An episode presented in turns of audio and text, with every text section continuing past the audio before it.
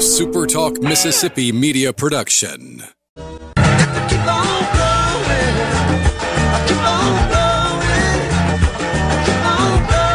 Welcome to Weekend Gardening with your host, the Empress of Everything Green, Nellie Neal. Garden Mama's on the radio now to answer your questions and call you. Hello, baby. Hello, hello, hello. Welcome into Weekend Gardening. My goodness. you gotta love it when you're right, you know? What did I tell you?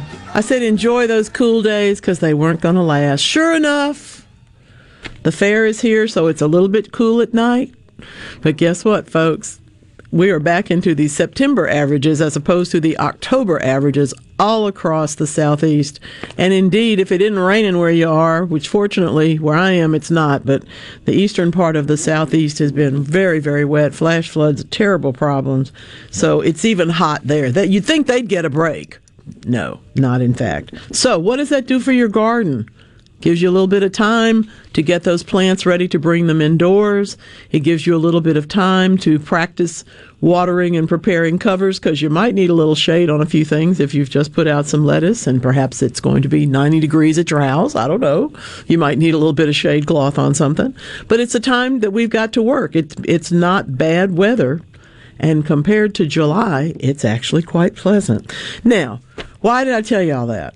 I tell you all that because my name's Nellie Neal. I'm known as the Garden Mama. This is Weekend Gardening. And frankly, more than anybody else, farmers watch the weather. But right next to them are the gardeners. So here we are. All right. Yes, I had, a friend years ago. I said gardeners watch the weather the most, and I had a, friend who's a farmer that said, "No, no, no. I get up at four o'clock in the morning to see if what I found out at midnight is still true." Okay, I don't do that. But you can, and you can tell me about it. Triple eight eight zero eight eight six three seven. That is the Super Talk call line, always available to you when I am here, and the C Spire text line also six zero one eight seven nine four three nine five. I uh, I've, I've not wondered too many times in my life what it's like to be Leonardo DiCaprio, but it's one of those things that you might consider what would it be like? Well, I don't know, but I have a feeling they created this acronym at the California Institute of Technology just in order to have Leonardo, the bipedal robot. Mm-hmm, that's right. He can ride a skateboard. Mm-hmm, that's right. Why would we want to name? Well, because it's a more. I'm sorry for my dear friend, but it's a whole lot sexier name than say Bruce. I love you, Bruce, but it's it's definitely not the one. Here's the deal. Leonardo, and they really had to bust this up to get Leonardo out of this. Legs on board, L E O N A R D, or Leo for short, can hop, can ride a skateboard. This is from Caltech Center for Autonomous Systems and Technologies, which is known as CAST. So, of course, it has an acronym also. Anyway, the funniest part about this um, reporting in Science Robotics, the funniest part for me is this quote We do, drew inspiration from nature. no, you didn't. I mean, you did, but this is a robot. You created this. Anyway, think about the way birds are able to flap and hop to navigate telephone lines. So basically, they were trying to go to a movement between walking and flying, which is why this is a different kind of locomotion, which is what sets Leonardo apart from all the rest of them, and probably is why he can ride a skateboard. See, that sort of knowledge wouldn't come to you just from anywhere. Somebody else might tell you about the guy grabbing the alligator in the recycle bin, but nobody else is going to tell you about the bipedal robot from Caltech. I have to keep you up to date on these things. Speaking of things that we need to be up to date on, I have been well, if you hear a loud noise and it isn't me groaning too much, it's probably going to be this little piece of a baffle that has been at my place for a long period of time, so long that it has been shored back up two or three times. It's got to come down. It's got to go. And the noise it's going to make is incredible, in part because my neighbors have stacked up stuff on the other side of it, and they're not going to like it when the bare baffle comes down. But anyway, it's my baffle. I got to take it down. It's it's bowed in part from all that. So I've been looking at materials. I've been looking at um, what I'm going to do. Do I want more air circulation? Do I want less view? All of the things that we do in our gardens when we're putting up a baffle or when we're remaking one, as I'm doing here. The posts are still there. They're pretty much in a straight line. I think that they can be salvaged, but the fencing itself, the baffling, has some real problems. And it was, you know me, use it up, recycle it, carry it on. This came from a movie set years ago, so it's they've already been through two or three lives in terms of fence, and they will have another use as a backdrop as a single pa- panel, probably just not in this place. But when you consider what you're going to do with stuff, um, about oddly enough, seven percent. I don't know how they get to these numbers, but they they they're better at math than I am. About seven percent of the world's carbon dioxide emissions come from the manufacture and use of cement. Because we we build concrete, you know, cement's part of that. We we build the world out of all of that, and in this particular case, they're working um, at the University of Tokyo trying to mimic another case where we're inspired by nature, but they're trying to mimic those aquatic organisms that harden into fossils over time. Um, of course, I immediately think of diatomaceous creatures, but, uh, but the diatoms, but there are others. There's plenty of other stuff. so this particular scientist wondered if the same process that makes that hard calcium carbonate could actually be applied to concrete. And now the work is being done to use recycled concrete, introducing CO2 from the air and actually using less, creating less, and making a much better product. Apparently, that's always the battle, you know. Um, it's not enough for us to make a better another product. We got to make a better one if we're going to do it, or it's not worth the time and energy. I keep talking about you know electric trucks that you can poke, plug your house into. Now that's an innovation. that, my friends, will get everybody's attention in no time at all. One of the things going on in my garden this week has been all the red spider lilies. I really do think that a very, very wet um, spring have helped them. I know they were there. I moved some into one particular spot, but there's never been two dozen. There's always been five or six. And now this year they're all up and growing. It's just been beautiful, wonderful, wonderful opportunity to see things. We don't necessarily like it when everything is so wet as it was in the spring Think about leaf spot on hydrangea. Think about some things that just literally went belly up because their root zones got too saturated. But at the same time, we have the opportunity to enjoy some things now. And in the case, for example, I have someone just sent me pictures of their pumpkins that are twice the size they were. She said, I just literally took the reservoir attitude that I, I promote here, put the reservoir into the ground next to the pumpkin and kept it full of water and fertilizer all summer the pumpkins are twice the size they ever have been. You can't really do that in a commercial situation, but that's partly why gardening is so much fun. You know, you see those folks that it's a pumpkin farmer, but he only takes the one that fits on the flatbed to the contest because they only have enough time and energy to actually feed one to that point. So that's what people are doing here, and and we we've enjoyed that. She said it just seemed like her. I think she was talking about um, sweet peas or some flower anyway that had gotten so much larger in the wet spring, so she decided she was going to really water this pumpkin. Well, the same can be said. I saw a stand um, this week of loofah gourds. Um, I don't, I haven't, I haven't grown loofah gourds in a very long time, but I probably ought to give them a try. They're fun, they're easy, they take hot weather, and they literally, with the more water and fertilizer you give them, the more loofahs you're going to get out of them. They're very responsive, pretty nifty.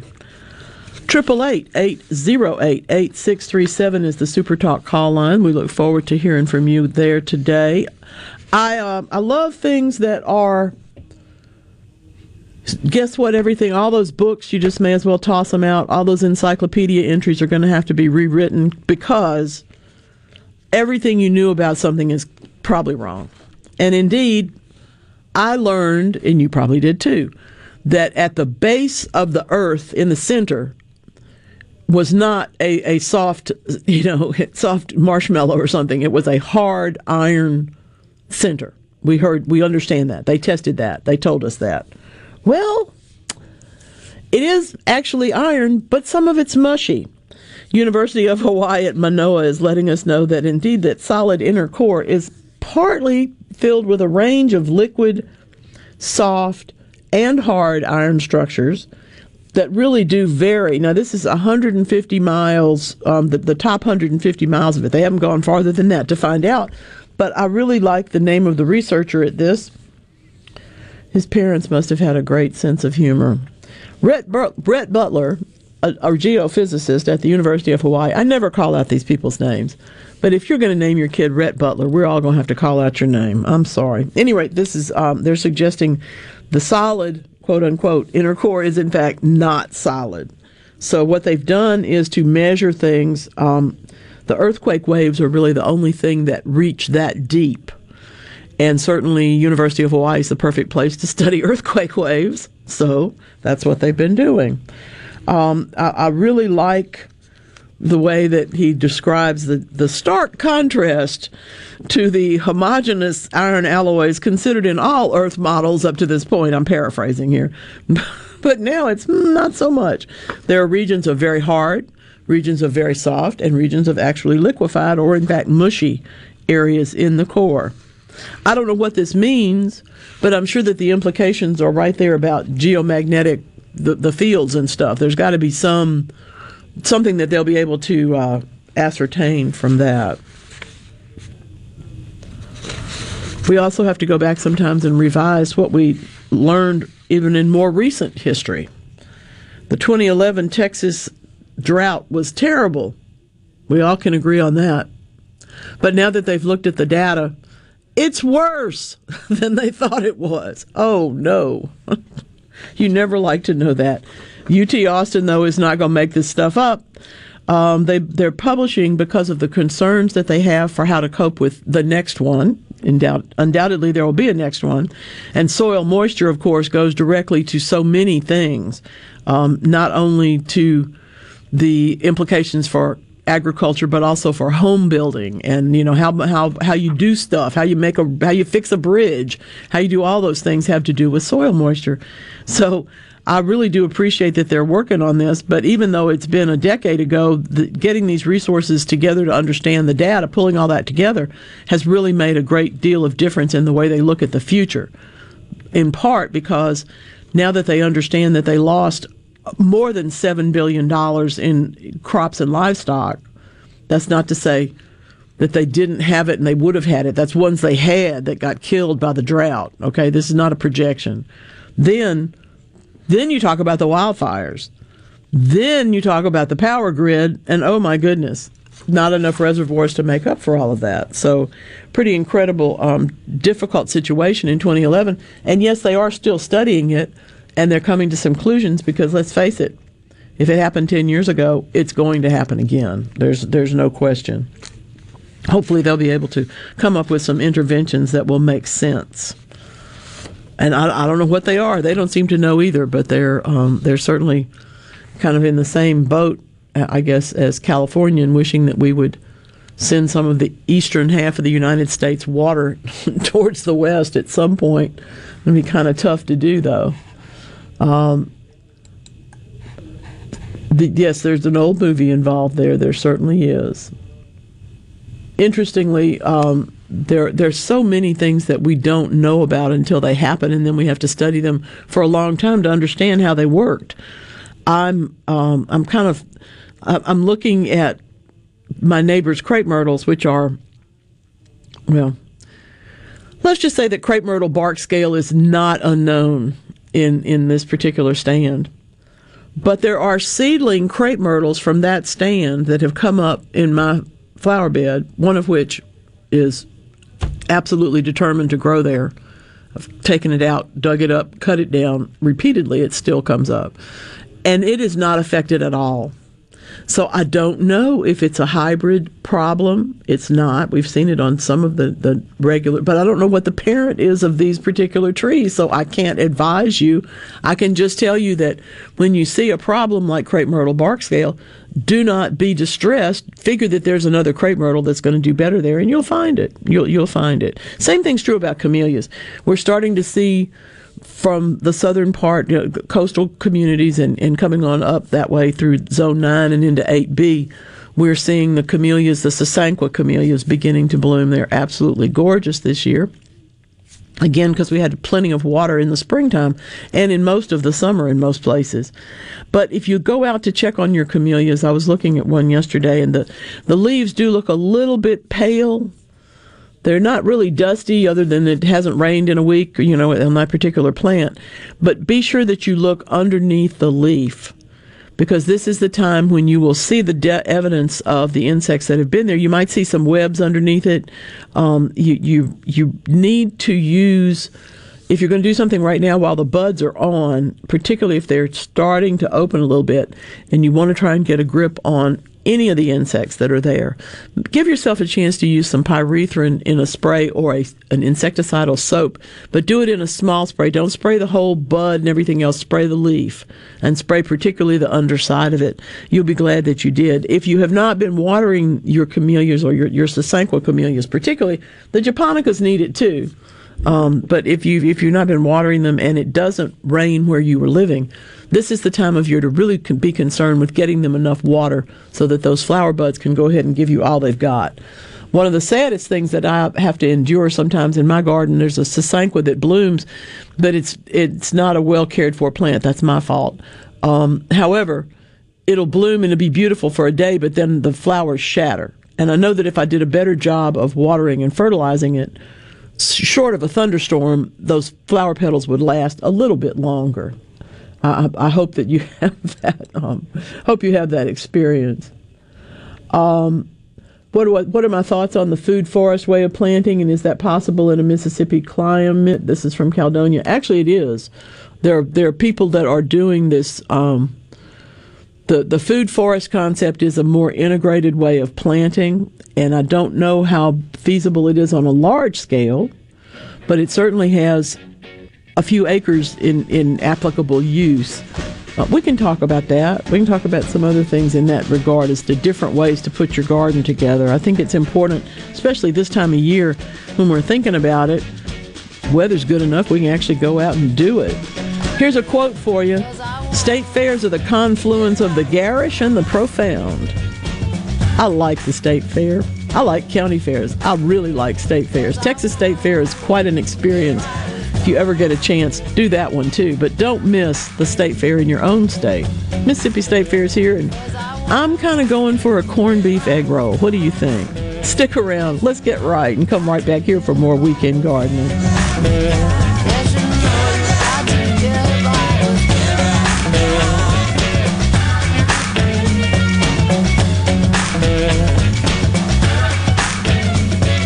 Prevention providers such as insurance agents and doctors are necessary, but they're not free. Another is 811. By calling 811 before you dig, pull a stump, or erect a mailbox, you could be preventing a call to 911.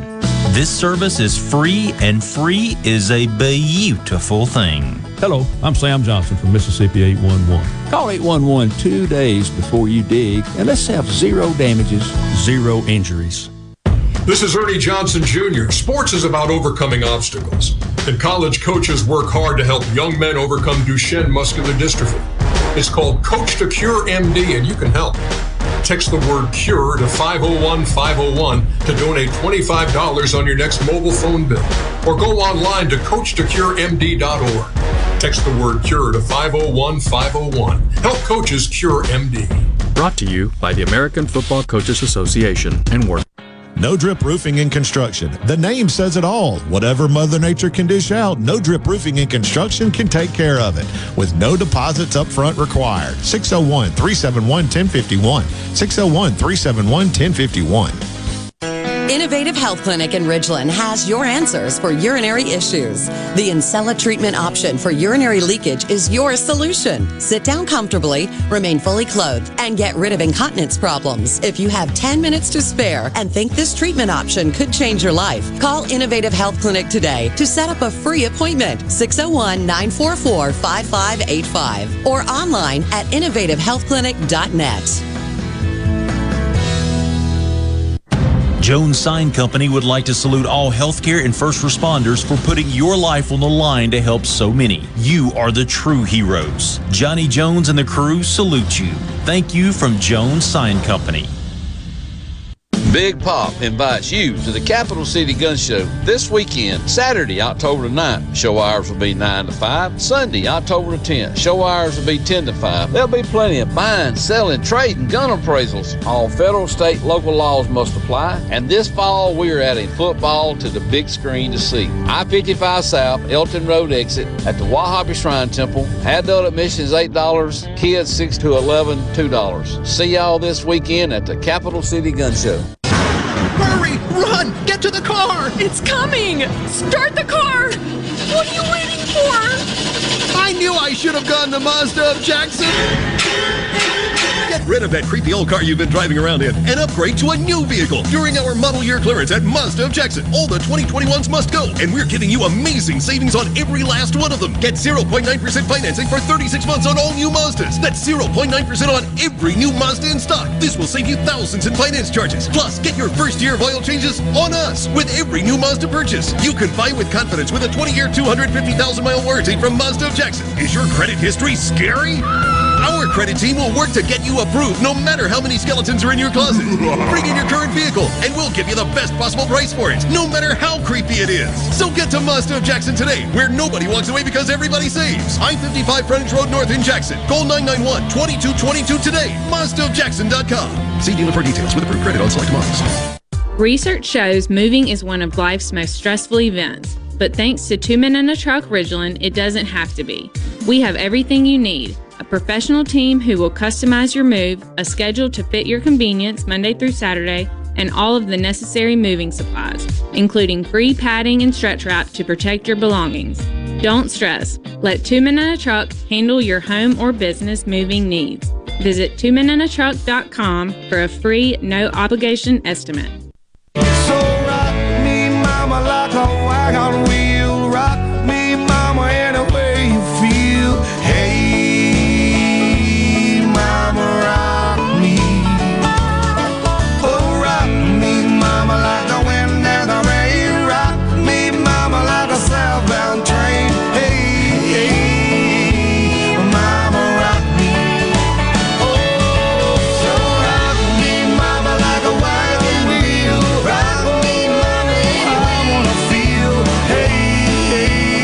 Welcome into Weekend Gardening. Thank you so much for deciding to put me in your ear today or whatever your day you're listening. You might be listening to the rebroadcast on a Sunday. You might be putting in a podcast or you might be downloading from supertalk.fm and, you know, just carrying me around with you because you got something you want to learn about and you know a little bit of it at least is going to be gardening. So thank you very, very much for that. Um, a little bit more on the notion of the food forest. I, I've never said that I do that, but my property is essentially that way. I try not to plant things that don't have at least dual use in terms of wildlife sustaining and people sustaining. I like flowers because I think they do sustain our hearts and our minds, and sometimes we can eat them, but it's also a way of sustaining the pollinators that get to the other things. So the whole idea of a food forest is that you use the space consciously to use the woodlands, but also to make sure that your your additions are things you can eat and, frankly, perennial vegetables. Now that's what brings me to the hardest part for Mississippi. We don't have all that many perennial vegetables. We do grow asparagus here very, very well. We can grow horseradish okay. We can grow a lot of herbs perennially, but we do an awful lot more annual cropping because our summers and winters are both so good for different things. Um, just something to think about. something to think about. Uh, by the way, I'm I'm in the process of taking apart the big log garden in the back end, and uh, there's a lot growing in there, a lot more than I thought. Let's see. Mary from Clinton wants to know after putting the winterizer on the yard, do you have to water it? I'm going to read the product label. It may tell you to do that, or it may indicate that you shouldn't. It, there, there's different ones. Most of them don't want to be put on a dry lawn, but very few of our lawns have been all that dry lately, so especially in Clinton. So I, I would just check the label for specifics, though. Um, That's pretty, Mike. What you doing? Put Mike up on here. Hey, Mike. What's going on, Mike? Well, I'm yard selling right now, and people are looking at me kind of funny, but I don't care. Okay. but you know, here this year I've been obsessed with black eyed Susans, Yes. and it's much more flower than the black eyed Susans are popping up in in the air right now. Mm-hmm. And I just sent you a picture. Uh, uh, That one's it's got a real perennial. This one is perennial sunflower. It's the helianthus, and I love, love, love this plant because you got room for it. One got loose in my yard, and it was not a good experience. I'm still finding it coming up places it doesn't need to be. But if you got room for this thing's about six feet tall, isn't it? This bush, the whole thing that they're on.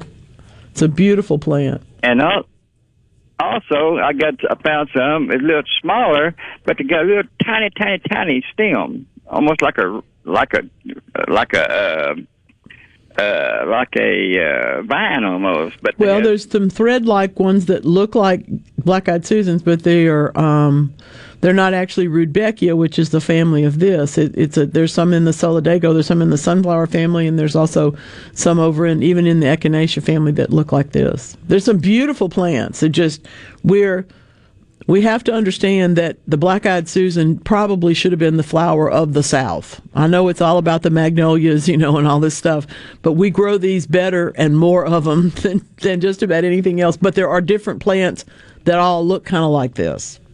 You're looking at coreopsis when you're looking at real, real thin, thin stems a lot of times, and that's it's another lovely late summer flower, just beautiful. True.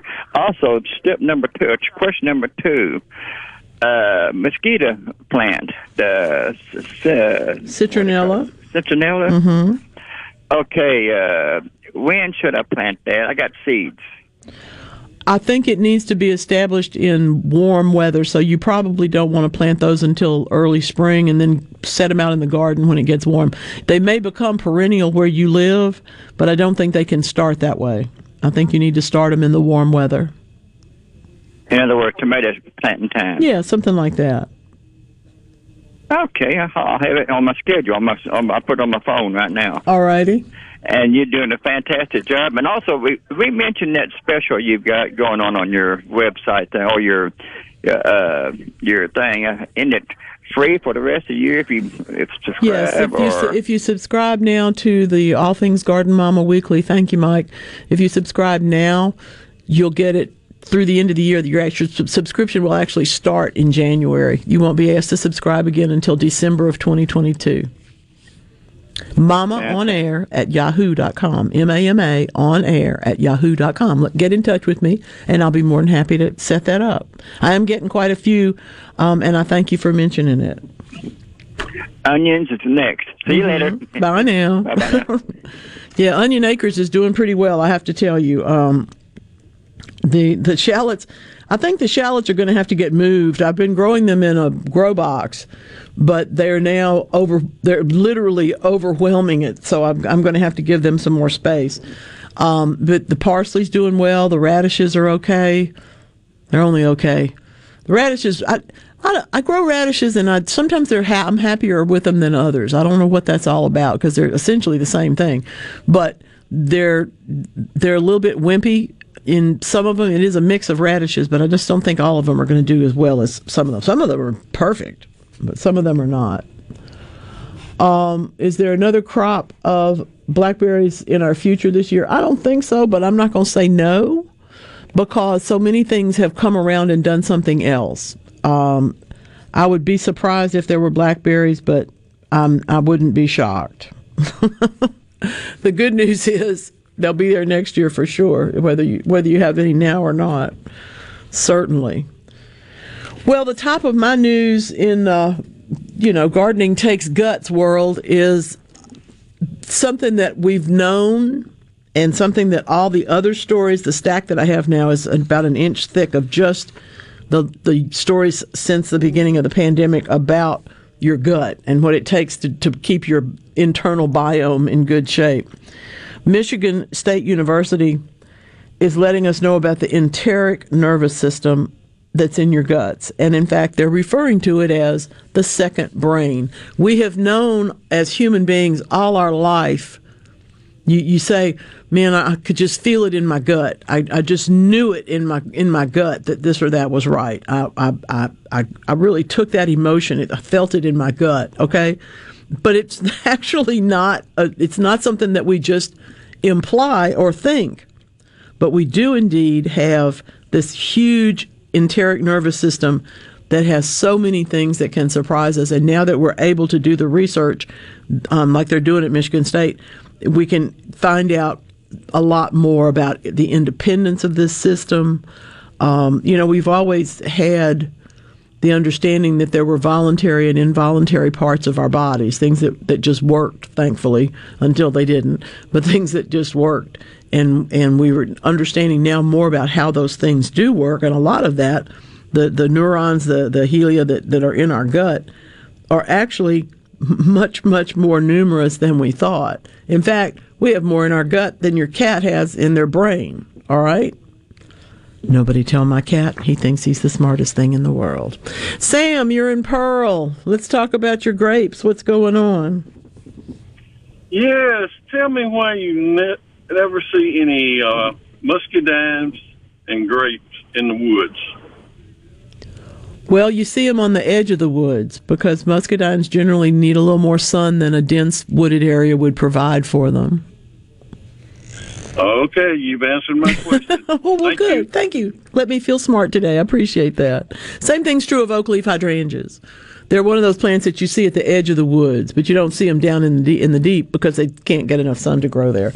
Um, I, I have to tell you, I don't have any any muscadines at my house anymore. I do have the the the berry that came to me, the the grapes that came to me from Starkville, which are possum grapes, which are fixing to go out to a farm. Okay, they're they're going to find a new home.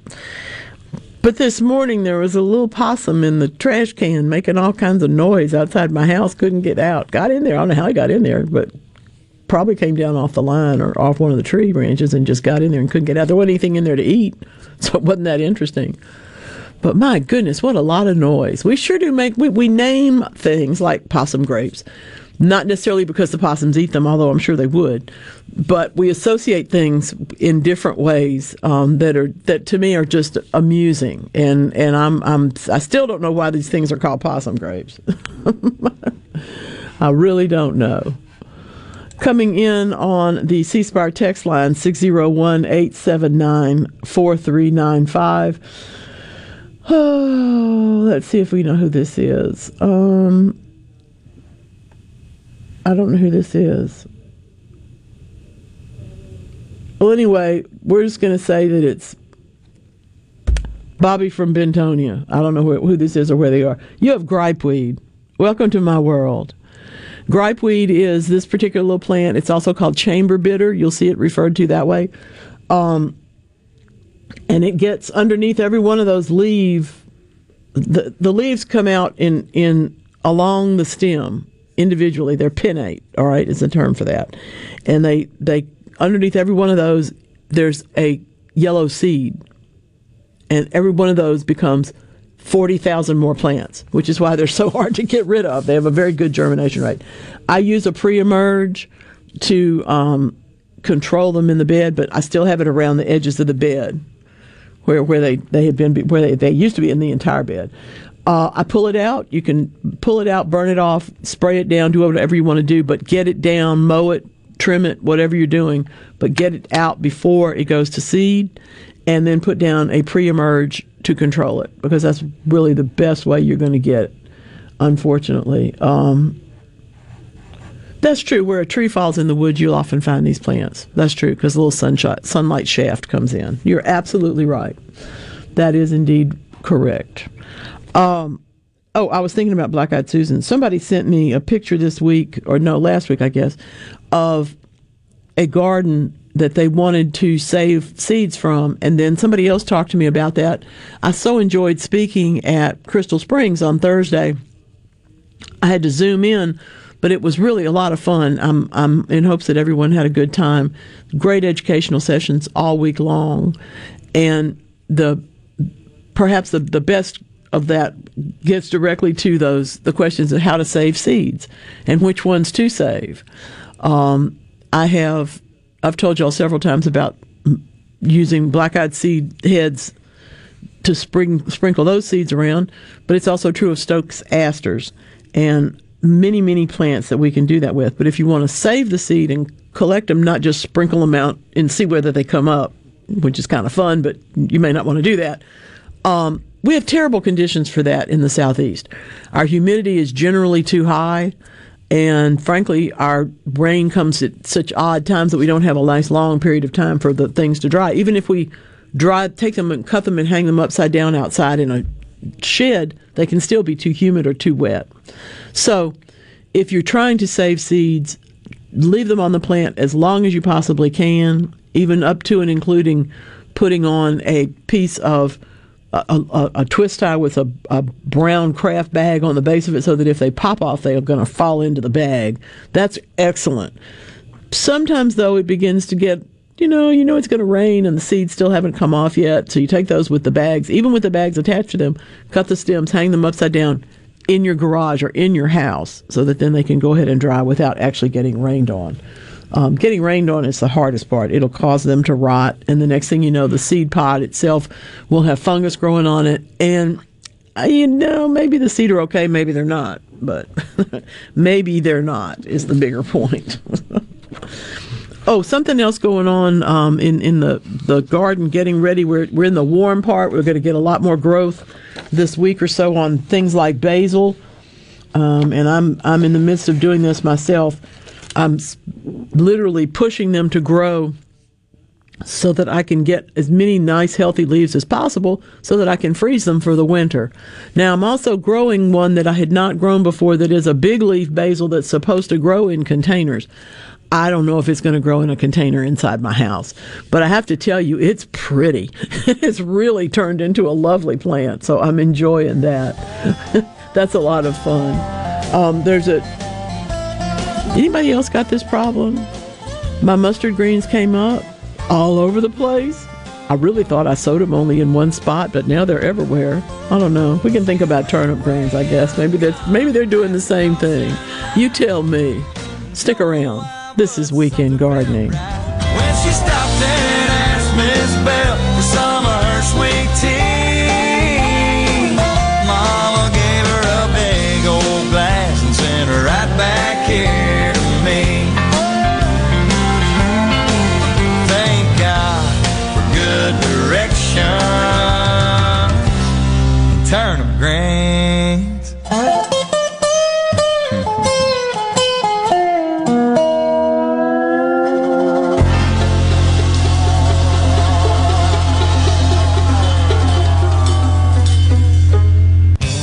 What does the Mississippi Farm Bureau Federation do? We are a voluntary, non governmental, nonpartisan organization seeking solutions to the social economic issues impacting Mississippi farm families. Our mission is to elevate agriculture at the local, state, and national levels.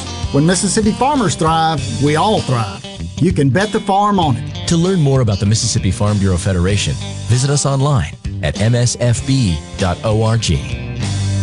Your business may be classified as small to mid-size, but you view it as an empire and naturally want it to succeed. Do you have the proper tools in place to efficiently utilize the staff who handles administration of your HR, payroll, time, and benefits? Without changing current processes and proper training, payroll technology alone cannot solve these problems. By utilizing the iSolve platform, MWG Employer Services can create new processes and properly train your staff to maximize the efficiency of this technology. For more information, visit MWG Employer Services.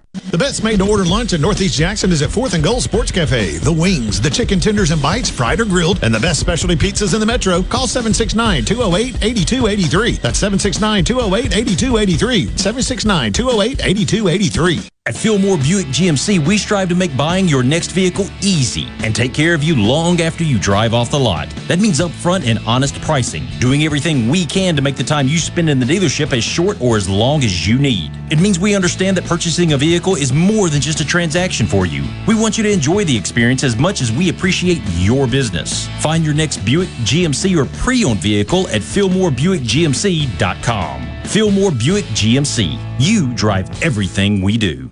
Today on Hey Culligan, sustainability and better water. Here's Sam. Hey Culligan, I'm really into sustainability. My clothes, my utensils, my food. But how do I get more sustainability from my water? Super question, Sam, and the answer is an always on drinking water system from Culligan, which helps eliminate the equivalent of 15 billion single use plastic bottles a year. Whoa, that's a ton of sustainability. 416,000 tons, Sam, and we're already on the way. Let us help you out with a free in home water test with the local Culligan water expert at Culligan.com.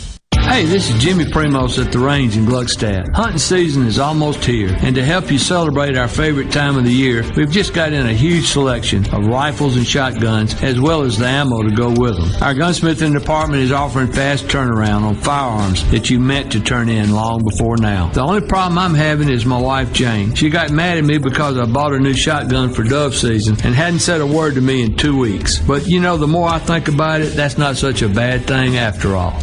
Family Termite is a proud VIP sponsor of the Handyman Show on Super Talk, Mississippi. Whether you're a proud DIYer or a seasoned veteran, Mississippi's handyman Buddy Slowick has the answers to your home improvement questions each Saturday from 10 till noon. In the metro area, the houses talk. Hey, Jan, how's it going today? Hey, Barney. You're not sold yet? No, my shutters need replacing, my floors need unbuckling, my boudoirs need updating. Well, my person called Will White with the price, and Will White said the price was right. No updating, no nothing. I'm sold as of tomorrow.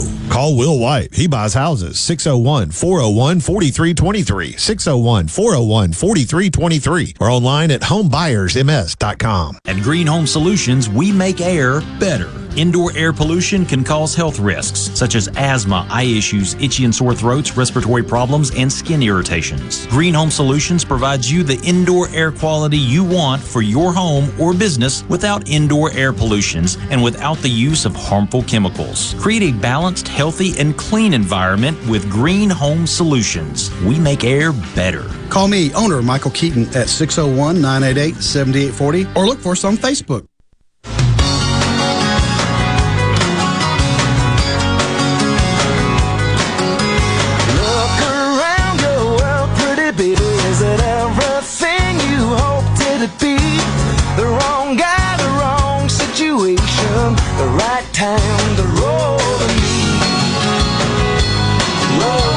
Ah, yes, I don't sing out loud. I know better than that, but what a great tune.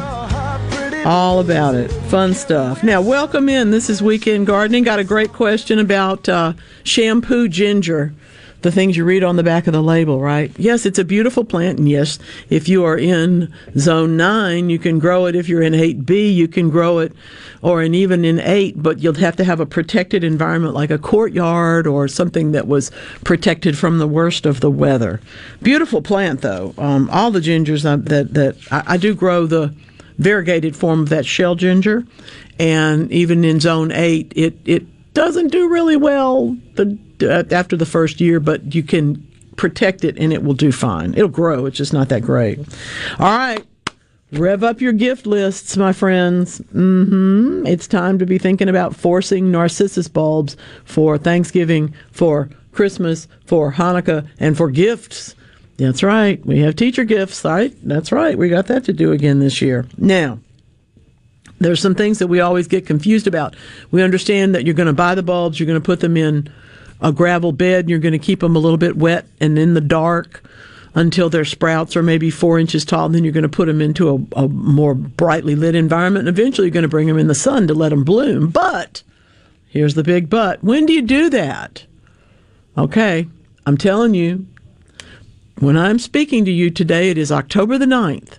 You need to go get your narcissus bulbs if you want them on your table in bloom for Thanksgiving. You need to get them because next week is when you need to start them on the 15th of October. That's the literally the first point at which you need to be doing this for Thanksgiving. Otherwise, they'll bloom out before the guests get there, and that's no fun.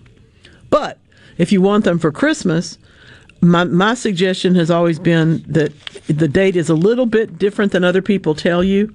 I want you to start November the 1st because again, I want them to be opening when people get there on the 23rd, 24th, 25th. And I want them to still be pretty the 26th and the 27th. You don't want them to bloom out before everybody gets there. However, if you're doing teacher gifts, You got to think about six weeks. Six weeks back from the date that you will know them, you, know, that you're going to see them is when you need to plant the bulbs.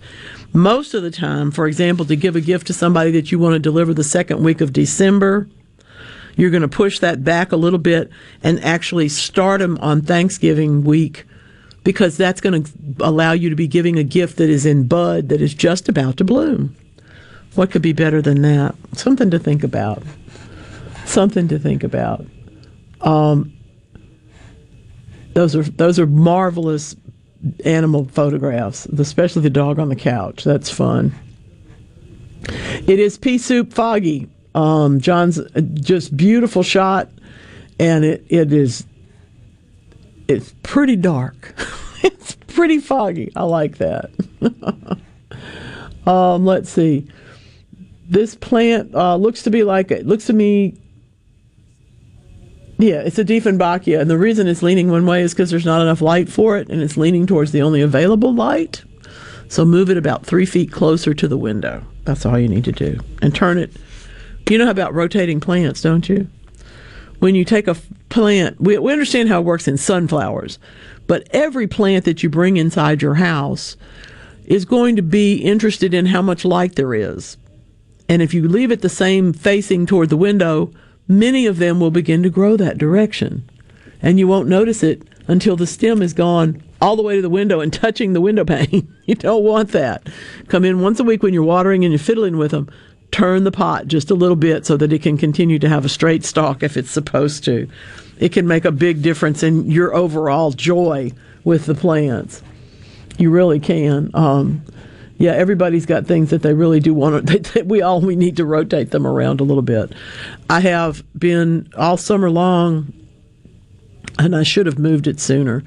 But one of my peace lilies, that's the big peace lily that I love so much. Is not the mother plant, but the other, the the second generation or third, um, beautiful plant, has been underneath a sweet olive tree in the front garden because it's perfect shade, lovely light, nice humidity well, the sweet olive bloomed and it was magnificent, and I had just admired it, and I saw new flowers coming up on the peace lily, and everything just looked so sweet. And then it rained really hard.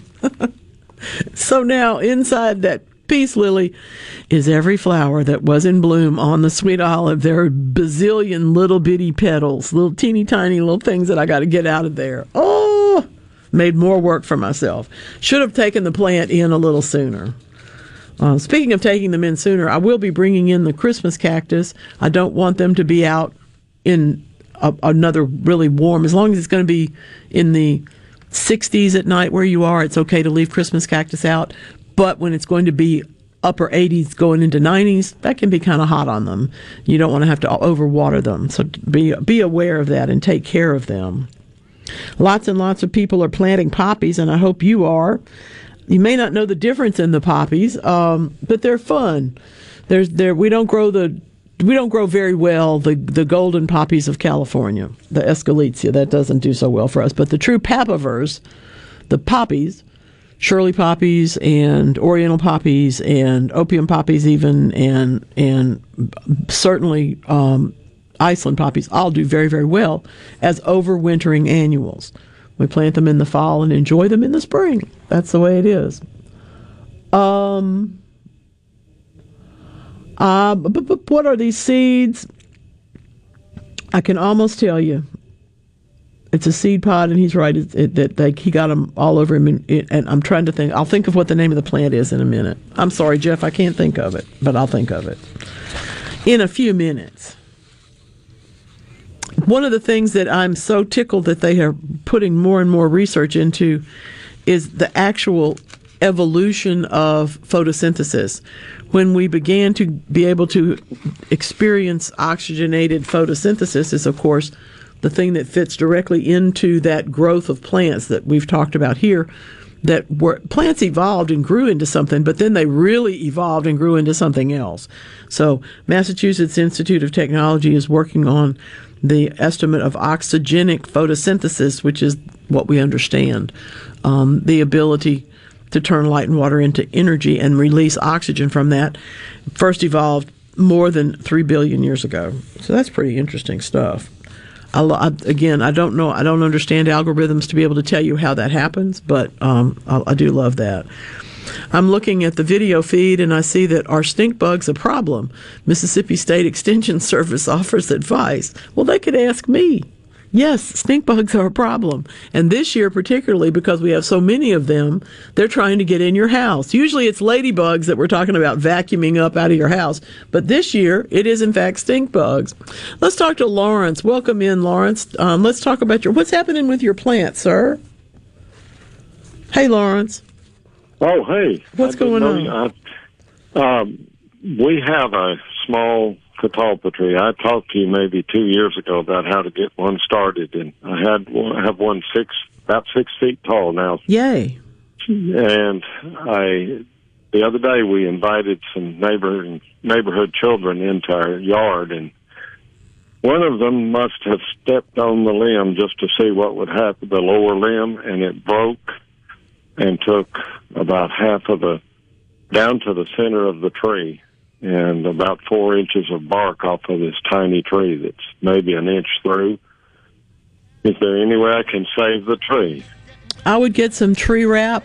Um, it's essentially it's a porous paper material, and you probably have you can use gauze that you have in your first aid kit. But I would get that wound bandaged just because we don't want it to get either sunburned or heated.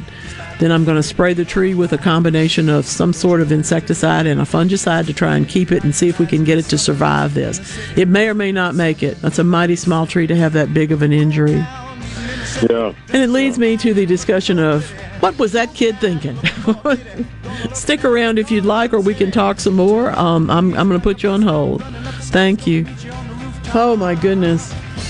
Well, summer's gone. I don't know how this got in here, but here it is. All right, it's weekend gardening. Come back. We got a long way to go.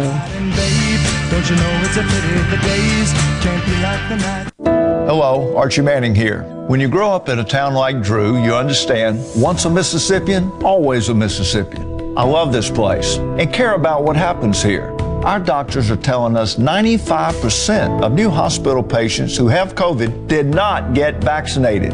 We know the vaccine works, but only if you get it. It's easy and it works. Please get vaccinated, my friends, and stay healthy. Sponsored by Delta Health Alliance. Go to getyourshotms.org. Are you a landlord whose renters can't pay due to COVID? Don't evict. Ramp up. RAMP is the rental assistance for Mississippians program administered by the Mississippi Home Corporation. If you have tenants who need help paying past due and future rent or utilities, or they're currently renting from you, RAMP may be just what you both need. So don't evict.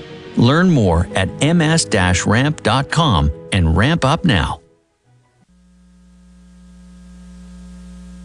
Pileum Corporation knows the technology is constantly evolving, especially in these challenging times. With so many people working at home, securing and guarding your company's data on site or remotely is more critical than ever. As we all adapt to the new normal, Pileum continues to help you stay secure and current with IT support and security and forensics, plus cloud services and networking, mobile communications, body cams, and in-car video systems. Contact us at Pileum.com. Smart people, smart business, smart solutions.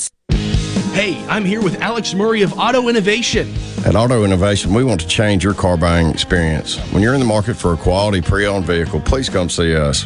We want to make friends, not just customers. All eligible vehicles are inspected by a Master Tech mechanic and come with a limited powertrain warranty on us. We are located on Highway 51 in Ridgeland. Come by and see us or check out our inventory online at autoinnovation.net. Let us change your car buying experience. Auto Innovation, Highway 51 in Ridgeland. You're listening to WFMN Flora Jackson, Super Talk, Mississippi, powered by your tree professionals at Barone's Tree Pros, 601 345 8090. I'm Andy. And you're listening to Super Talk Mississippi News. Lawmakers are likely to consider mobile sports betting again in the 2022 session.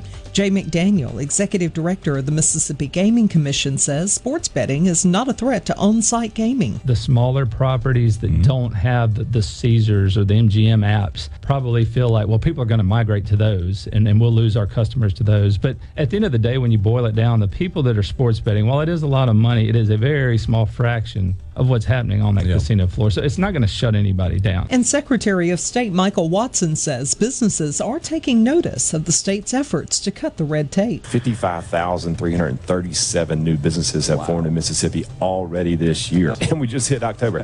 That surpasses the total number of last year. Watson launched the Tackle the Tape initiative in 2020 to increase economic opportunities in Mississippi. For Super Talk Mississippi News, I'm Andy Davis. Maybe you love the smell of freshly cut grass. Maybe you love the aroma of steaks on the grill. Stihl has the outdoor power equipment to get you there. From the dependable performance of our leaf blowers to the legendary power of our chainsaws. Find your perfect backyard with outdoor power tools starting at just $139.99. Real Stihl. Find yours at over 10,000 local dealers and at stihldealers.com. All prices MSRP available participating dealers while supplies last. Whether you look forward to working on your outdoor space or for what comes after, battery power made by Stihl has the outdoor tools to get you there. From the reliable power of our chainsaws and mowers to the quiet performance of our blowers and trimmers, enjoy more of the sounds of fall with the AK Homeowner series of battery tools starting at $199.99. Real Stihl. Find yours at stihldealers.com. All prices MSRP available at participating dealers while supplies last. Growth in ocean and maritime related technologies, or the blue economy on Mississippi's Gulf Coast, is leading to growth in other areas. Gulfport Mayor Billy Hughes explains the trickle down effect. We're going to have hundreds of new jobs, high tech, high paying jobs that are going to eventually lead to even more people coming in and providing the same type of jobs to service these industries that are here or that are on their way and they have to live somewhere, right? They're going to want to shop somewhere. They're going to want to have things to do. And so our beachfront's ready, our waterfront's ready, Jones Park is going on, and you find this up and down the coast. And during discussion regarding the reauthorization of the Violence Against Women Act, Senator Cindy Hyde Smith called for a greater focus on protecting women in rural areas. By one account, more than 25% of the women in rural settings reside at least 40 miles from the closest service provider, compared to less than 1% in urban areas. Hyde Smith said these women also face unique challenges in coming forward as victims of abuse. I'm Andy Davis. Sports Mississippi, I'm Dixon Williams.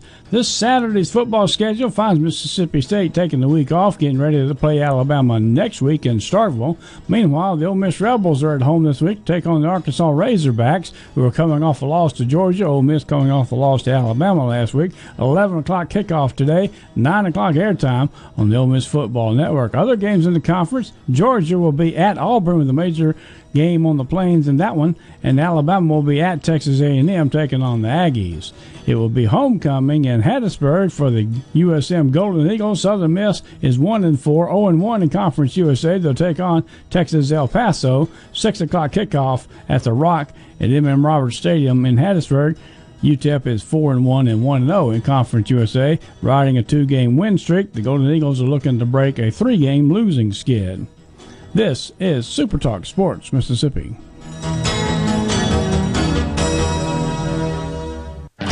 Propane gas enhance your outdoor experience this season? When it comes to outdoor grilling, there's no better source than propane. But have you thought about a beautiful outdoor fireplace and lighting fueled by propane as well? The perfect setting worry free grilling with propane, a golden propane fire to sit by, and soothing propane lights burning in the background. Impress yourself, friends, and family with propane. Propane, clean American energy. Visit mspropane.com to learn more. Are you looking for a contractor for your new home or remodel? Go licensed. Unlicensed contractors may try to convince you that pulling your own permit can save you money, but they may do shoddy work, or in some cases, no work at all, costing you far more in the long run. Protect yourself and your investment by comparing estimates from three licensed contractors. Remember, go licensed. For more information, contact the Mississippi State Board of Contractors at msboc.us. The playoffs are underway in Major League Baseball, and there are several Mississippians on rosters that are teams involved in the Major League playoffs. In the American League Division Series, it's Astros versus the White Sox, and the Red Sox versus the Tampa Bay Rays. On the Astros rosters, it'll be Kendall Graveman out of Mississippi State. For the White Sox, Lance Lynn, who started back on Thursday night, along with Billy Hamilton playing center field for the White Sox, Collins, Mississippi native. For the Red Sox, Hunter Renfroe out of Mississippi State is the right fielder for the Red Sox. There are no Mississippians on the Tampa Bay Rays roster. Over in the National League Division Series, it is the Brewers versus the Braves and the Dodgers versus the Giants. And Brewers have Brandon Woodruff out of Mississippi State. In fact, he will start game two for the Brewers tonight against the Braves. I'm Dixon Williams, and this is Super Talk Sports Mississippi.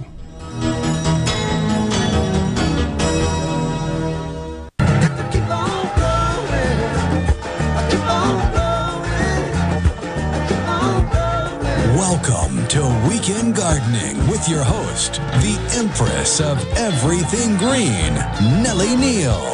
Garden Mama's on the radio now to answer your questions and call you. Hello, baby. Hello, hello, hello. Welcome into Weekend Gardening. I do love it when y'all are kind enough to tell me things I don't know. And I did not know the name of the gallery in Clarksdale where John's art is showing, but I got to tell you, it is the Foxtrot Gallery. You ought to go. And frankly, I, the one, the bridge picture is my favorite, but they're all good. I have, um, I have a great love of any kind of any picture that takes you down a road to a destination that you can't quite see. And so I, I those there's several of those that are that format that are just beautiful. But I also love um, I I also love that bridge picture. Let's see. Let's start out with a couple of notes here this morning, okay? First of all, yes, if you'd be kind enough to subscribe to the weekly Garden Mama newsletter, arrives in your email box every Friday. Gives you a few tips, a few ideas, my thoughts on some gardening stuff, and also gives you a little bit of a tease about what we're going to talk about in here in this program. By all means, get in touch with me, mama on air at yahoo.com. Mama, in my case, is always spelled M A M A. That's who I am. Mama on air at yahoo.com. Be, love to have you join me. And if you do, your subscription will start now, but you won't be asked to subscribe to renew your subscription until a year from December. So, in other words, you get many weeks free. and that's really great for you. It also helps me get my database into just one renewal time of December instead of right now I have three of them and it's too much to keep up with. So, I'm fixing it. All right? All right. Help me fix that. I appreciate it. I think um, I think Lawrence's Catalpa. We're probably he's he's probably gone. Is he still there? Okay, let's put him on first, and let's see if if I can answer any more of his questions. Hey, Lawrence, are you going to be able to wrap that trunk? I, I just I didn't quite understand all you said about Okay. get wrap. Do I get that at a nursery or You can get it at a nursery, but if you don't have any any at your house or you don't have any way to get to one, you can certainly use gauze out of your first aid kit for a few days. It's going to rot pretty quickly, but what we're trying to do is to cover that wound so that first of all it doesn't get sunburned and dry the tree out. But secondly so that it doesn't get too many critters taking advantage of its rupture and getting in to cause secondary damage. The problem of it being torn is one problem, but what often happens is that because it's torn, other creatures get in there and they do more damage actually. So if we can keep that out, that'd be good. If you have an insecticide, fungicide combination of products that you can spray it with, that will help too. But the physical barrier is going to be the biggest thing at this moment, just to see whether or not we, I mean, if the tree collapses, obviously we know it's not going to work. But if the tree can possibly overgrow, start, you know, repairing its bark and get in there, you may be able to save it. It's a young tree, and sometimes they're more resilient than an older one would be. Now, what about what about this? Uh, uh, there's some kind of black stuff that they make for for when you uh, prune a, a tree. hmm Well, I, if you had some of it, I would say you can try it. But the thing about it is that the pruning paint. My, my my dad had a, a thing of pruning paint, used it all the time, never had any problems with it. But the research since then has told us that it actually seals in more of the bad bugs than it keeps out. so it's it kind of I think it depends on the situation, but I wouldn't I would not go in search of that. I would go in search of a more of a wrap that will allow some air to come in, but will keep things physically controlled. And and where the bark, there's some bark that's loose from the tree down below where it tore. Should I cut that? I wouldn't cut it. I would use it. I would also wrap it a little bit to help it encourage it to get stuck back in because it can grow back sometimes. You know, oh, right. a forester would tell you that's not going to happen, but I can tell you from gardener experience that sometimes it does. Right. Okay. Well, thank you very much. Now, I'm also going to tell you this. If I was shopping this fall and could find another catalpa tree, I would buy one just in case. Well, I know where to get seeds. I grew this from Well, seed. I would I would start another one even if you never need it. I would go ahead and start another one. All right. Okay. Thank you. Lawrence, you are an intrepid man. Thank you. That's great. You know, it is true. Where there are, it, it's difficult not to. You don't. You don't want to. You don't want to say that the kids shouldn't have come in the yard, but on the other hand, you wish that they had known better, and and, and we do feel that way about a lot of things, don't we? We just wish that they knew better. um, let's see. Oh, pretty. That's the Fourth of July mix, heirloom cone flowers. I mean cornflowers, excuse me, from uh, over at Renee's Garden Seeds. Thank y'all all very much. Y'all are so kind to do that. Those are pretty. You got two good, really pretty choices. Um, the thing about growing cornflowers or centaurea is that in zone eight, which is where Andrea lives, this is the easiest flower in the world because you literally are going to sow it just like you would sow zinnias in the springtime or the summer. Um, we're not going to bury them too deep. We're going to get them about a quarter inch in the ground at the most. Nice flat surface. Try not to sow them too tightly together because you will have to thin them to be four or five inches apart. And I know from sowing these seeds that they all come up. So give yourself plenty of space for them. Um, and I, I prefer poppies in a in a sewed square or or rectangular or circular shape. I don't like to put them in rows because they tend to need each other's stems to hold them up. They do need to be three or four inches apart, but they still are going to hold each other up better um, with their, their stems, whether they're cornflowers or whether they're poppies. It's even more important, of course, with the poppies because those those stems are so weak, um, can be so weak.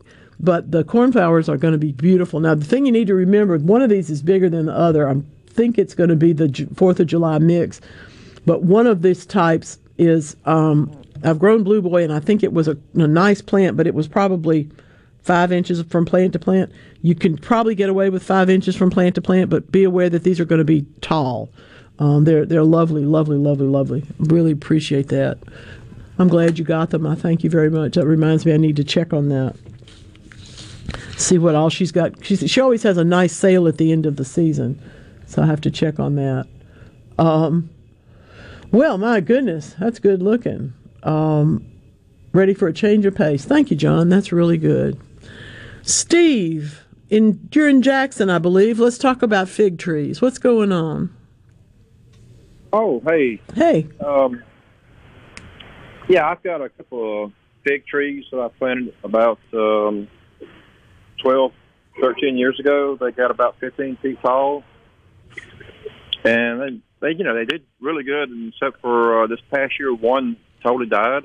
Mm. and another one is about dead. I mean, most of the, you know, how they branch out. I got, you know, one. I guess one trunk that still had leaves on it, didn't really produce. Mm-hmm, Had a few figs on it, but I don't know if, it, if I, it was some kind of fungus. Did you get leaf spot? What's that? Did you get leaf spot? What, what is that? Well, were there spots on the leaves before it died?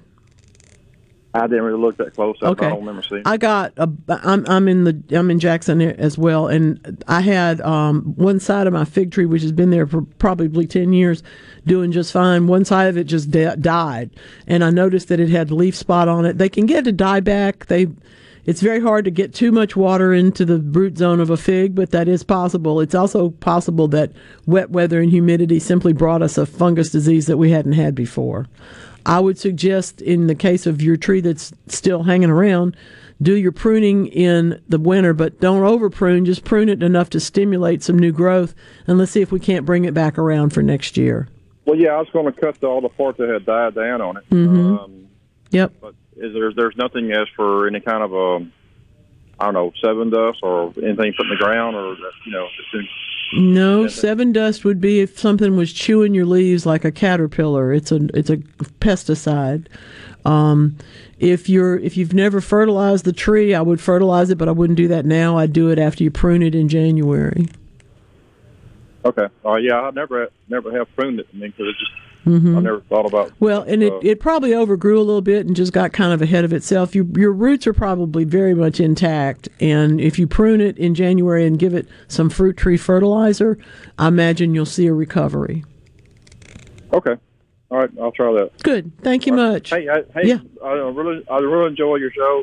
Uh, I listen to when I get a chance, not very often, but you do uh, give some good advice. So Thank you, Steve. First time- Appreciate first- that. First, That's, first time, first time calling. So Thank you very, very much. You're why they invented rebroadcast and on demand and podcasts. you can have me anytime you want. Thank you, Steve. Good to hear from you today. I hope those fig trees do well.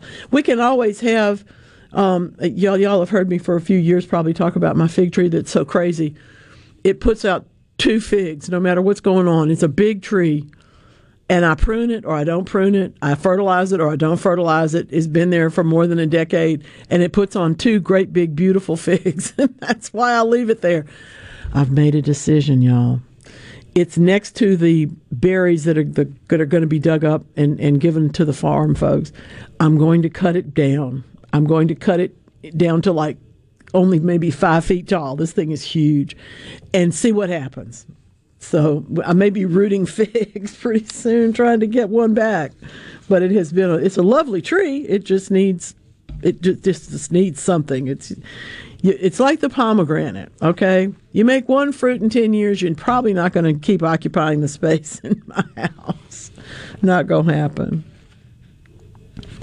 I like parrots. I don't want to have one, but when it comes to a pet, yeah, there's just nothing. I I, I once um, had had the opportunity to catch a bus to go to work in front of a um, little shop, cor- you know, corner store kind of thing, and they had a parrot in the front window, who cursed at people, and it was one of the funniest things that I ever got to see on a regular basis. I never really wanted to have a parrot, but I sure did enjoy visiting that one.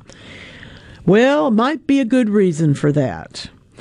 Just like having children and friends with a whole lot of brains can make for interesting, shall we say, opportunities to learn new things and to keep ahead. Parrots demand a whole lot more attention when they're smart. That makes sense, but at the same time, you kind of have to think about it a little bit. Um, this is another University of Guelph. You know, we hear from them a lot about unusual food diets and stuff. Indeed, naturalistic diets. Here we go again. Back from back to nature.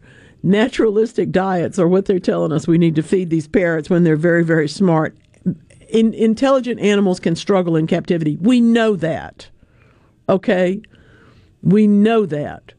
We've seen the loss of feathers, we've seen the loss of fur, we've seen the problems that develop over time when the animals are not getting what they need. And in this particular case, the greater intelligence can actually hinder them because it makes them harder to amuse and harder to satisfy with food. Sound like any people we know? Yeah, it probably does.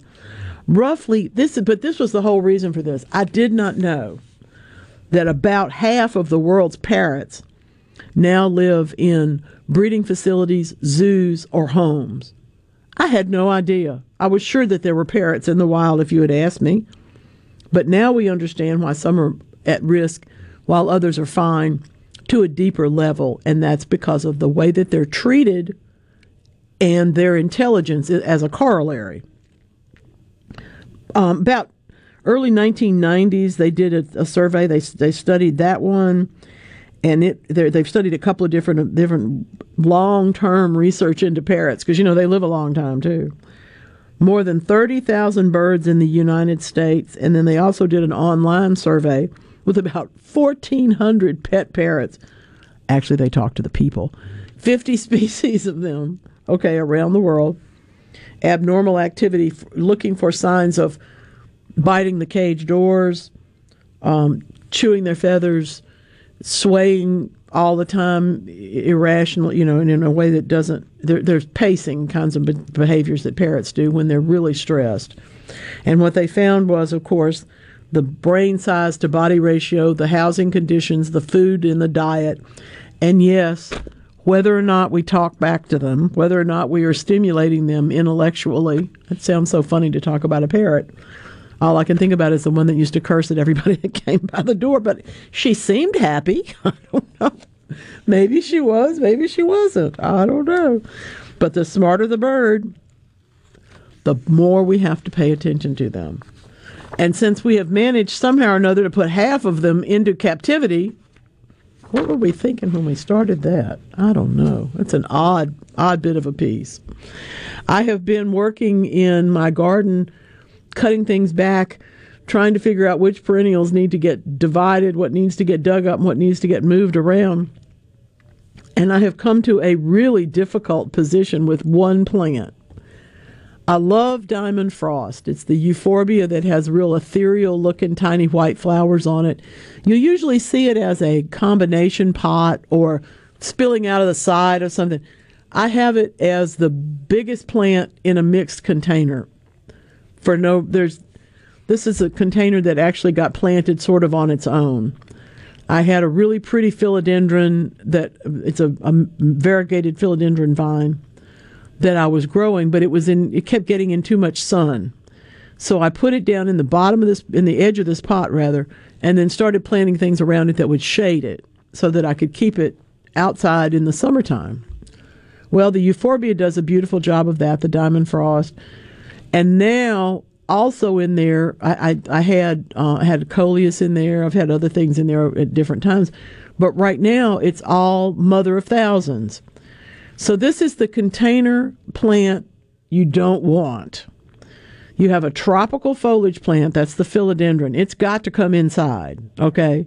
You've got mother of thousands kalanchoe, which frankly can stay outside because it's going to freeze, but its babies are going to survive and come up everywhere that they are. It's an okay houseplant though. It's not great, but it's okay. And then diamond frost in the middle of this pot, which is now at least a foot and a half across two feet tall, and quite frankly, a terrible houseplant. So I'm having a dilemma. You've probably got that too. You look and you think, I planted this. Why did I put these things together? Well, I know why I put them together, but I don't know if I'm going to be able to take them apart. So my plan now is to cut back the diamond frost and bring the plant inside and try and nourish it, nurture it, I should say, so that I can keep the philodendron growing and not kill the diamond frost as I say, the kalanchoes I don't care about.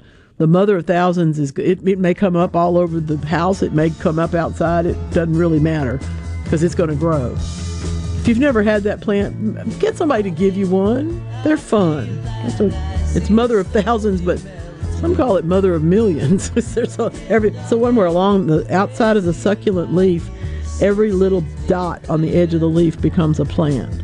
We don't like that in gripeweed, but we love it in kalanchoes. Ah, yes, sunny day, warmer temperatures. Beautiful day to get outside and do something.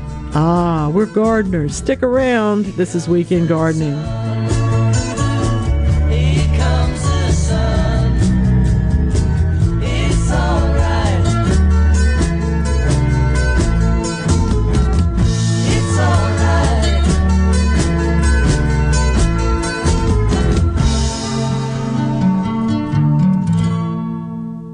Your business may not be a Fortune 500 company yet. You've worked hard to grow your business to where it is today, but are the manual processes that worked when you were smaller now eating into your man hours? As an iSolve network provider, MWG Employer Services can help you save time and money by streamlining the processes of administration of your HR, payroll, time, and benefits, as well as training your personnel to efficiently manage your human capital through one platform. Want to find out more? Visit MWGEmployerServices.com. Hey there, what are you doing today? Would whatever it is be easier with faster, more reliable home internet? If you said yes, we have good news. Viasat offers high-speed satellite internet wherever you live, even if cable providers don't go there. So you can get online today and tomorrow. Go to viasat.com slash internet now and save up to $150 on select home plans. That's V-I-A-S-A-T dot com slash internet now. Minimum 24-month service term. Service is not available in all areas. See viasat.com for additional terms and conditions. Most people think there are just seven wonders of the modern world. But if you wake up with Super Talk, you know there are eight. The amount of information and entertainment Paul Gallo fits into one three hour show is simply astounding. Astounding. Amazing it is. News, weather, sports, and interviews with the movers, shakers, and playmakers. Experience the wonder of Gallo every morning on Super Talk, Mississippi.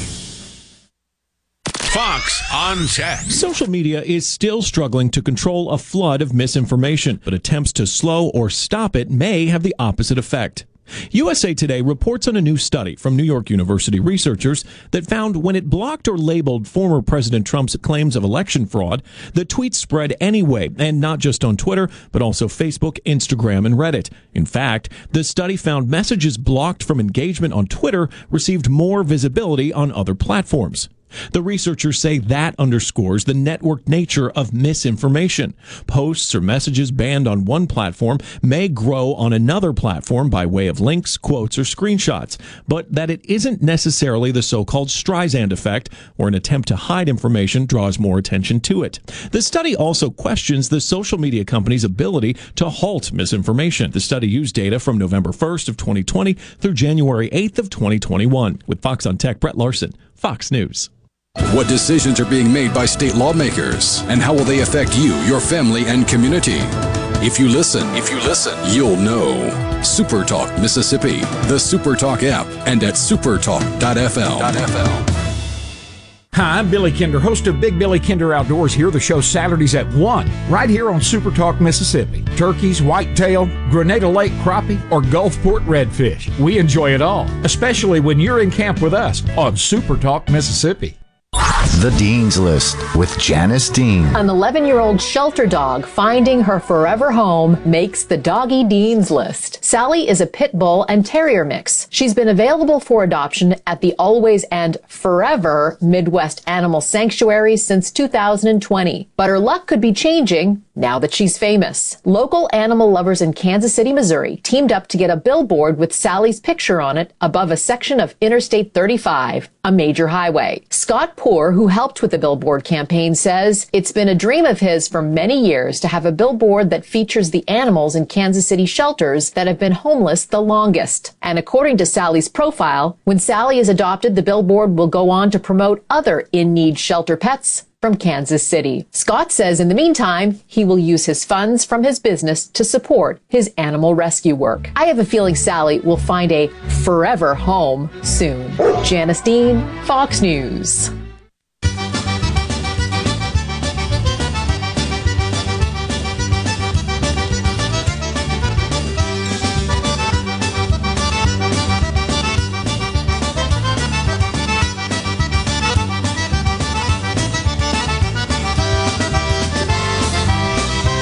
Ah, yes, I can hear all of you. Aye. If you don't know how to do the Texas two step, trust me, Cajun dancing is pretty close. So if you just learn one, you can do both. You'll be able to dance your way from, oh, I don't know, let's just say from Pascagoula to San Antonio. You can literally dance your way across the South with one or two steps. I didn't make that up. Somebody told me that. And then she taught me how to dance. So it was pretty good. Welcome into weekend gardening. I hope that whatever you are planting, whatever you're growing, however your lawn is doing, whatever your shrubs and trees have decided to reward you with or not in this particular season and year, I hope that all of it is made better by knowing that everything that you're doing is actually contributing to the betterment of your property as well as your head and your heart. Horticulture and horticulture therapy are two things that we don't we can almost laugh about because the notion that you want to be outside is so obvious to us in this part of the world. We enjoy being outdoors. But you know, a lot of people who grow up in an urban environment and have absolutely no contact with outside except to have to go get on a bus and go somewhere. I was talking about um, taking urban transportation to work and being able to go and visit the parrot. But that was because I didn't have anywhere else to go that was outdoors at that particular time except to walk down to the bus stop. That really wasn't a bad thing. But I don't think I would be the same person I am if I had had to spend the rest of my life only growing flowers in coffee cans on the fire. Fire escape. I did that. Grew tomatoes there too.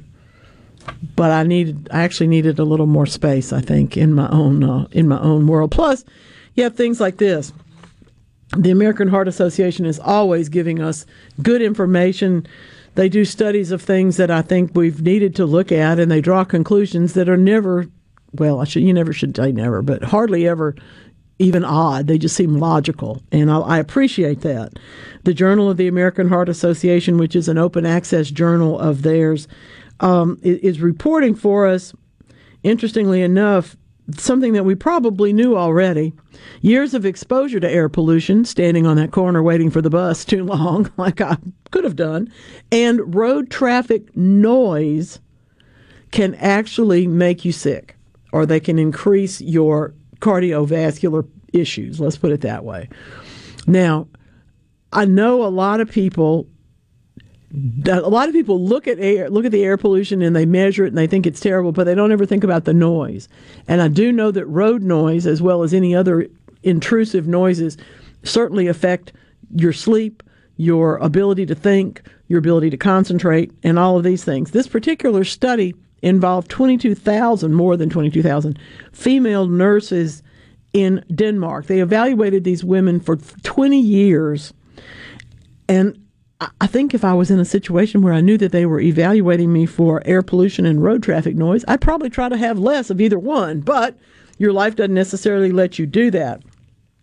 It's the exposure to the small particulate matter in in in the air pollution, of course, and it really does have an increased risk of difficulty with your heart, especially yes if you have been a smoker um, especially if you already have high blood pressure or tend in that direction. So it's just something to consider when we're building our cities, when we're putting together our plans for things. Maybe we don't have to have all the air pollution in one place. Maybe we don't have to. We, we, we certainly. Um, I will. I will always give all, all credit to the, the first President George Bush for the Clean Air Act because that was one of the things that he was very devoted to. He came from Texas. He understood that clean air was better than dirty air, you know, so that was part of his world.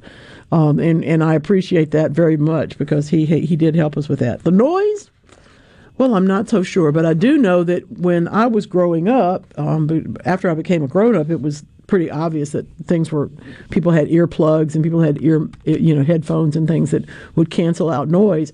But i think there are a lot of people who frankly had serious hearing loss in the early years of rock and roll because we didn't really know. You know you'd, you'd leave there and um, I, I, worked that world and, and you'd leave and your ears would ring for two days yeah, guess what? They're selling a whole lot of hearing aids now to those of us who were in that world. Uh, now, I was setting up speakers and working right over the top of them doing light shows and stuff, so it's not like I was out in the audience. But I think still some of the people out in the audience also had hearing issues after a time. Yeah, that's right. I was a stagehand, among other things. My mother would say I had a checkered resume, but that's okay. It got me here to you, and and here is where I want to be. I don't study ants very much. I, I don't like them in my house. I call the ones we call the sugar ants that get get in the counters and stuff and try and get and uh, try to get into stuff. I don't like them. I particularly don't like fire ants. Uh, I love the city of Mobile, but I don't know that I will ever quite forgive them for being the source of fire ants. And, I know if you're from Mobile, you're going to argue with me but the argument is kind of lame because at the time that they were beginning to come into the United States, the only place that had wooden cargo boats or cargo containers at that time from where the fire ants were apparently was Mobile. That's the, the history of it. That's the story of it. Um, yes, I know nobody nobody in Mobile wants to believe that, but it has led us to do some pretty interesting studies. And if you understand that ants are among the best organized of the creatures on this earth, and you read some of the studies that people have where we've learned about their behaviors and how they do things you start to wonder well when are they going to take over? And you know the whole business of leaf cutting ants it's really good they're not larger than that. They'd cut down the whole tree you know? They're, they're these are tough creatures. The Pacific Northwest National Laboratory department of energy has been imaging that's right imaging in atomic detail okay that means pretty much as far down as we can get this thing to look at. We've never looked at ants' tools, and now we understand that their teeth are like scalpels. That's the only thing they can compare it to in terms of their shape. And we couldn't see that, of course, until we could get down to the atomic level. Reporting in scientific reports, um, did you know that ants have teeth? Yes, if you've ever stepped on them, you know that they have. These are mandibular teeth because they're outside of the mouth. Okay, that's, a, that's the way ants are built. You know this.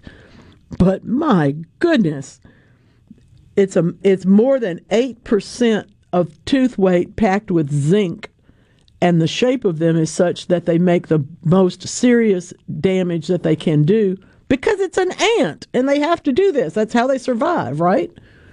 Which tells me a lot more about these scars on my arms from the fire ant bites. I think I know more more about it than I might want to know. The zinc is uniformly distributed in their teeth, and that's not normal. I mean, not not average. It's a surprise.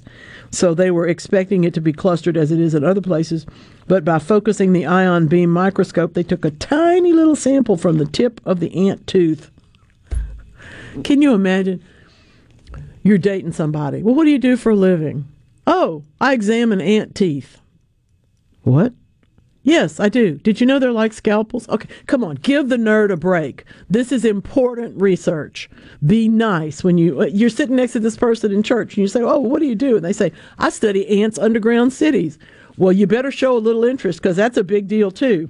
The California Institute of Technology is taking us into the depths of the tunnels. You know, when it's a rabbit they call it a warren. They don't call it that with ants. They just call them con- they call them underground colonies or they call them tunnel colonies. And in this case, my goodness, getting underneath this, the simplicity of the ant hill on top, you think it looks odd on top. It's really bizarre underground.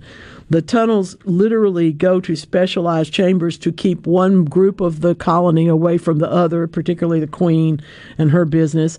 Got to have nurseries, um, got to have farms because they cultivate fungus to eat, you know. And then, of course, they've also got to have a trash system. So it, the ants are really into it. Um, I had no idea, and frankly, this sort of makes me frightened.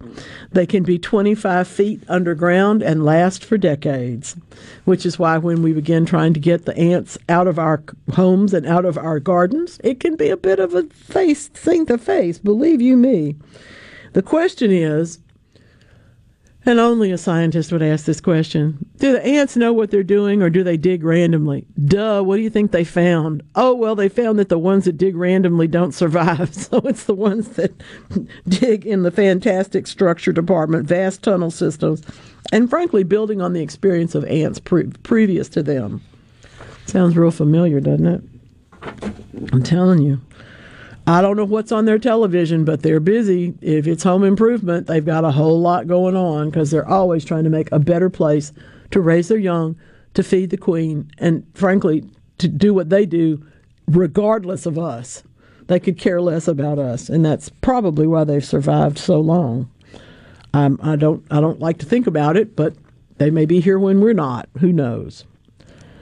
Yes, indeed, I am working on getting a slightly deeper planting space in one I think I'm going to rework the soil in my earth box. I've been thinking about this all week and one thing that got me to it was that it was invaded by ants.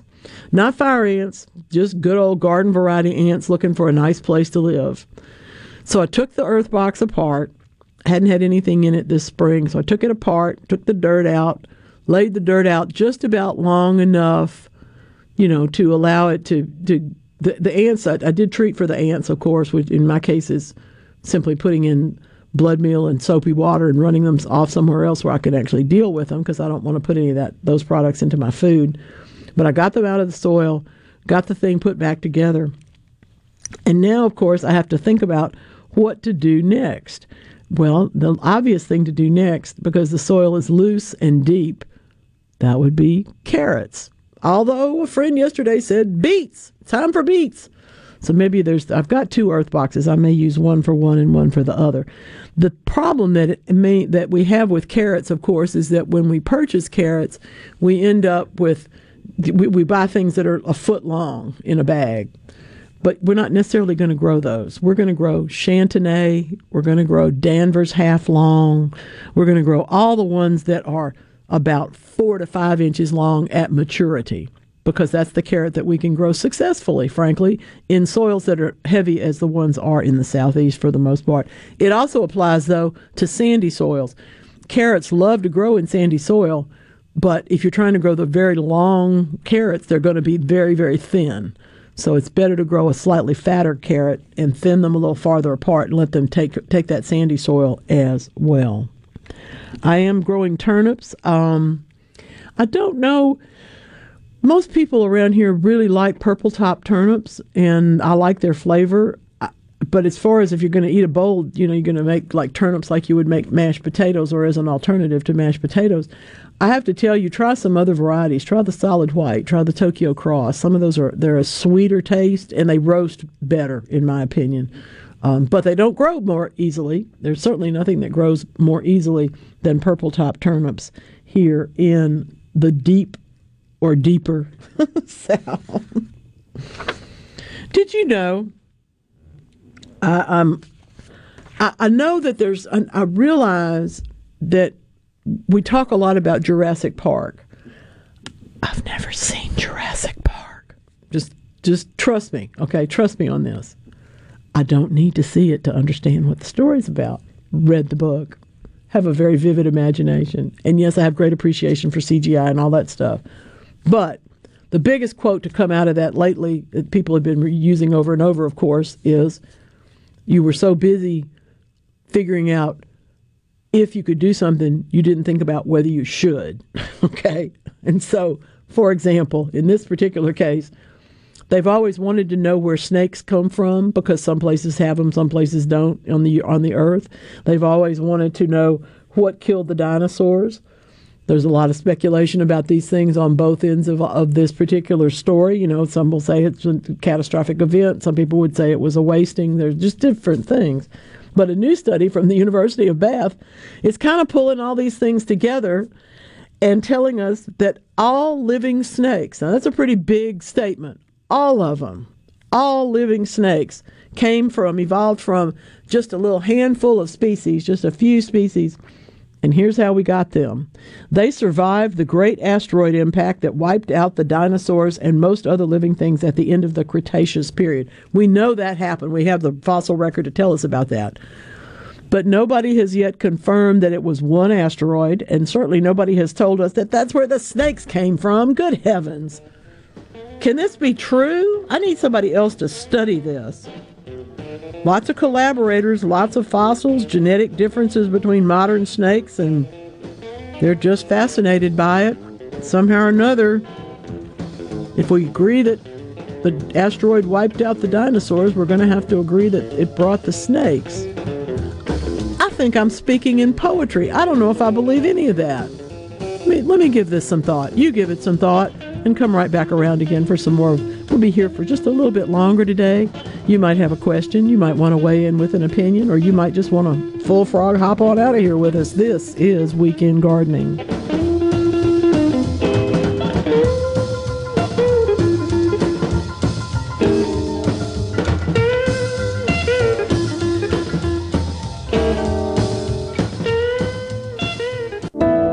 Archie Manning here. When you grow up in a town like Drew, you understand once a Mississippian, always a Mississippian. I love this place and care about what happens here. Our doctors are telling us 95% of new hospital patients who have COVID did not get vaccinated. We know the vaccine works, but only if you get it. It's easy and it works. Please get vaccinated, my friends, and stay healthy. Sponsored by Delta Health Alliance. Go to getyourshotms.org. Prevention providers such as insurance agents and doctors are necessary, but they're not free. Another is 811. By calling 811 before you dig, pull a stump, or erect a mailbox, you could be preventing a call to 911. This service is free, and free is a beautiful thing. Hello, I'm Sam Johnson from Mississippi 811. Call 811 two days before you dig, and let's have zero damages, zero injuries. In a world full of noise, Devastating. Uh, the latest news. finding information that matters to you can be overwhelming. That's why Super Talk is here. Here we go. To filter through the noise, to cut through the clutter, to deliver real information, and discuss how it affects you. You'll know what's important and why it matters when you listen to Super Talk Mississippi. Fox on Tech. The University of Kentucky is using new technology to get food deliveries to students in a unique way. Hello, I'm a Starship delivery robot. Students aren't the only ones starting the semester. Contactless food delivering robots are too. They were created by the co founders of Skype and operate in a similar manner to food delivery apps DoorDash and Uber Eats. Students can simply place their order on the app, the robot picks it up from a restaurant, and then brings it right to their door. Dave Haygood is a U.S. launch specialist for Starship Technologies. We just lovingly refer to them as just, you know, the bots. The robots use GPS to find their way and can even recover if they hit a bump. Haygood adds the bots don't have to worry about the weather. If you want your food in the rain, if you want it in the snow, uh, they'll take care of that for you. Some say the little bots are becoming unofficial mascots for students, and that many are taking selfies with them to post on social media. With Fox on Tech, I'm Anna Eliopoulos, Fox News. Who doesn't love a good laugh and free car advice? Well, it depends on the advice. Tune into Under the Hood, and you can have both. I'm Russ, along with Shannon and Chris, your hosts for two of the best hours you'll spend this week. We've been the Motor Medics since 1990, and we'll tackle any question you can throw at us. You don't have to be a car person to love Under the Hood. We've got something for everyone right here every week. Under the Hood, Saturdays from 3 to 5 p.m., right here on Super Talk Mississippi, the Super Talk app, and at supertalk.fm. This is House Call for Health. Updated national guidelines to help fight diabetes. A government advisory group is now recommending earlier screenings for diabetes, beginning at age 35 instead of 40 for overweight and obese Americans and other high risk groups, including blacks and Hispanics. The advice from the Preventive Services Task Force stems from rising rates of both obesity and type 2 diabetes, while researchers point to the health benefits of prevention and early treatment. Three out of four U.S. adults are overweight or obese. 14% of adults are known to have diabetes already. One third have been diagnosed with prediabetes. The task force lists a few things that could prevent or delay diabetes in adults with prediabetes, mainly a healthy diet and exercise, and a diabetes drug, metformin, although that drug hasn't been approved for that specific use yet. For more health news, go to foxnewshealth.com. House Call for Health. I'm Lisa Brady, Fox News.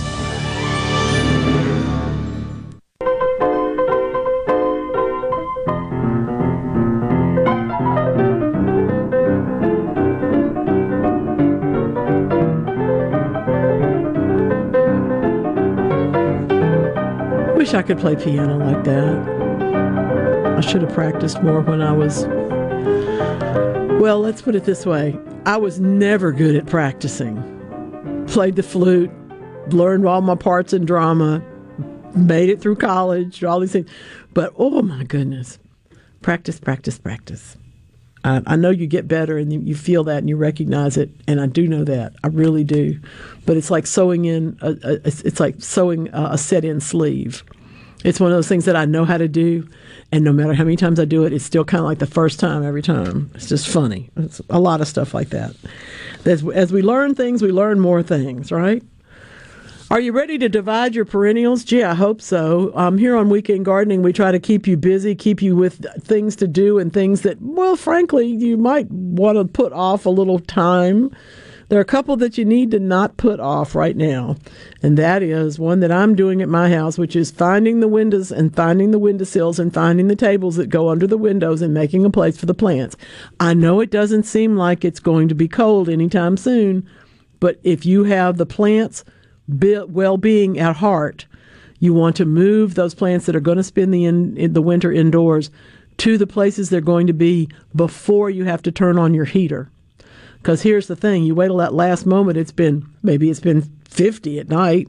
You know, you bring it into the house and you've got a, a heater on at 60 some odd. The next thing you know, you've overheated the plant and they drop all the leaves. Some of them are going to lose some leaves, but you, you can make it so they lose less by doing this work in advance of the colder weather in advance of turning on your heater. And also by taking those things that are in full sun and moving them into about a half sun at this point, still outside. We're trying to do that transition. We're trying to make them easy, make, trying to make it get indoors in good condition without any problems. It can be tough. Um, I really do want you to keep those leaves picked up that fall off. I know that sounds horrible, but I do hope that you will do that. And keep them away from drafts, keep them away from doors that open and close, keep them away from heater vents. Now, at my house, this means because I have good windows, this means I can put plants in front of the windows and add my lights there. But somehow every summer there ends up being other stuff there. So I have to go back in and move it out. Remember where all of the really important plants go because I only have a certain amount of light in each one. Hmm. Interestingly enough, if you live in a house for a long period of time, you find out that the light changes through the year as the sun moves, but you also find which windows are going to be which most accommodating for which plants. And frankly, this is the time to either find out and remember it or find out if you've never done it before and get them a place to be. It's always a good idea to make sure that you are putting plants in groups indoors. That will improve the humidity around each one of them. And it's also very important to realize when things are dry and when things are just almost dry. There's a difference. Most houseplants, most of the things we grow indoors, will need much less water than they needed outside because they're not going to be growing as fast and they're also not going to be growing in as much light or as much humidity. They're not going to be taxed. Okay, so make sure and give give yourself that opportunity to take care of those things now. Okay. Um, Ken's got a point of view that a lot of people would share. Good on you. That's fun. We always like people who root for their school. That's fun. It's very important. I have um, I have too much too much other news that I want to talk to you about. Can we have another hour? Would that be all right? Um, one of the things that I did not know we, we talk about microplastics in the ocean. We talk about finding them in fish.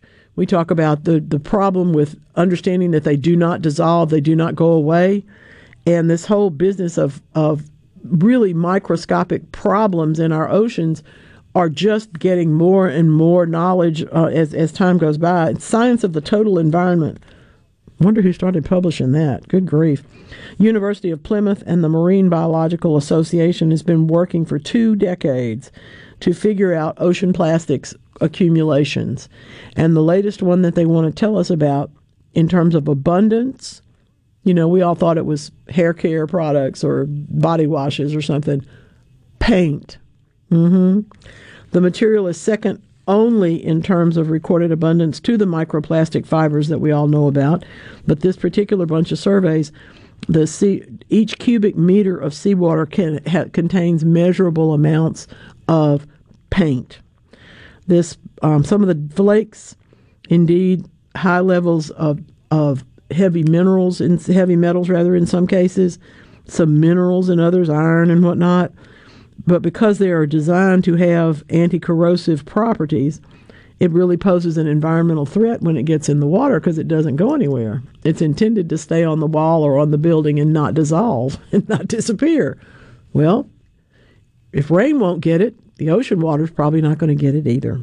So it's very difficult to understand what to do. And at the same time, because we are always trying to make paints that are more effective at what they do, there is somewhere in there there's a balance, but we haven't quite found it yet. I uh, I love elephants. I'm a, I'm a Babar fan. If you don't know the stories of Babar and Celeste, the elephant family, just go get yourself the opportunity to enjoy them. um, because there, there's just such gorgeous creatures to, to read about in, in real life and in fiction.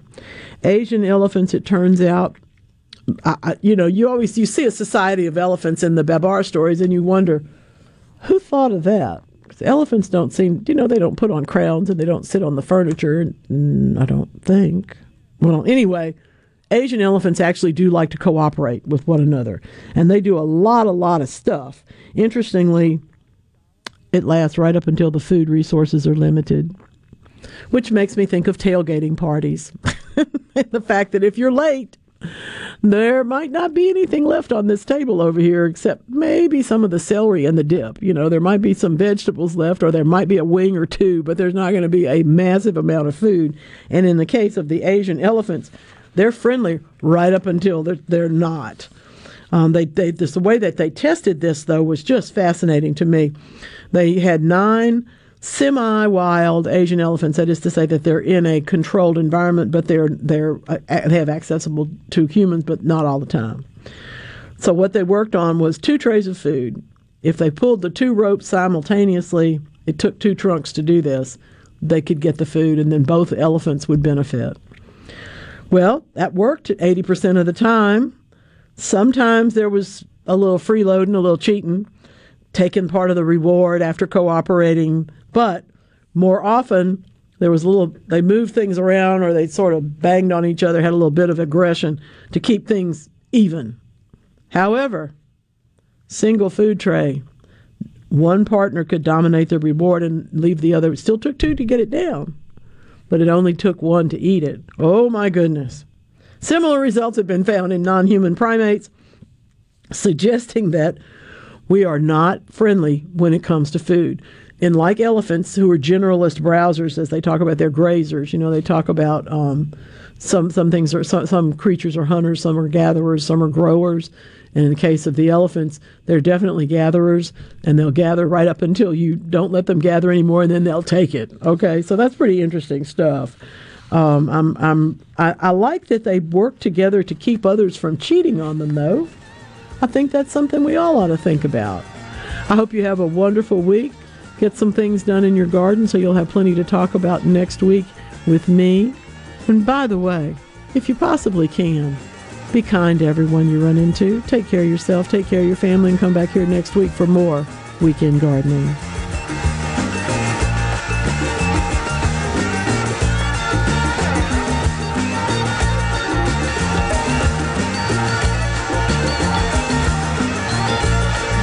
Weekend Gardening with the Garden Mama is a production of TeleSouth Communications.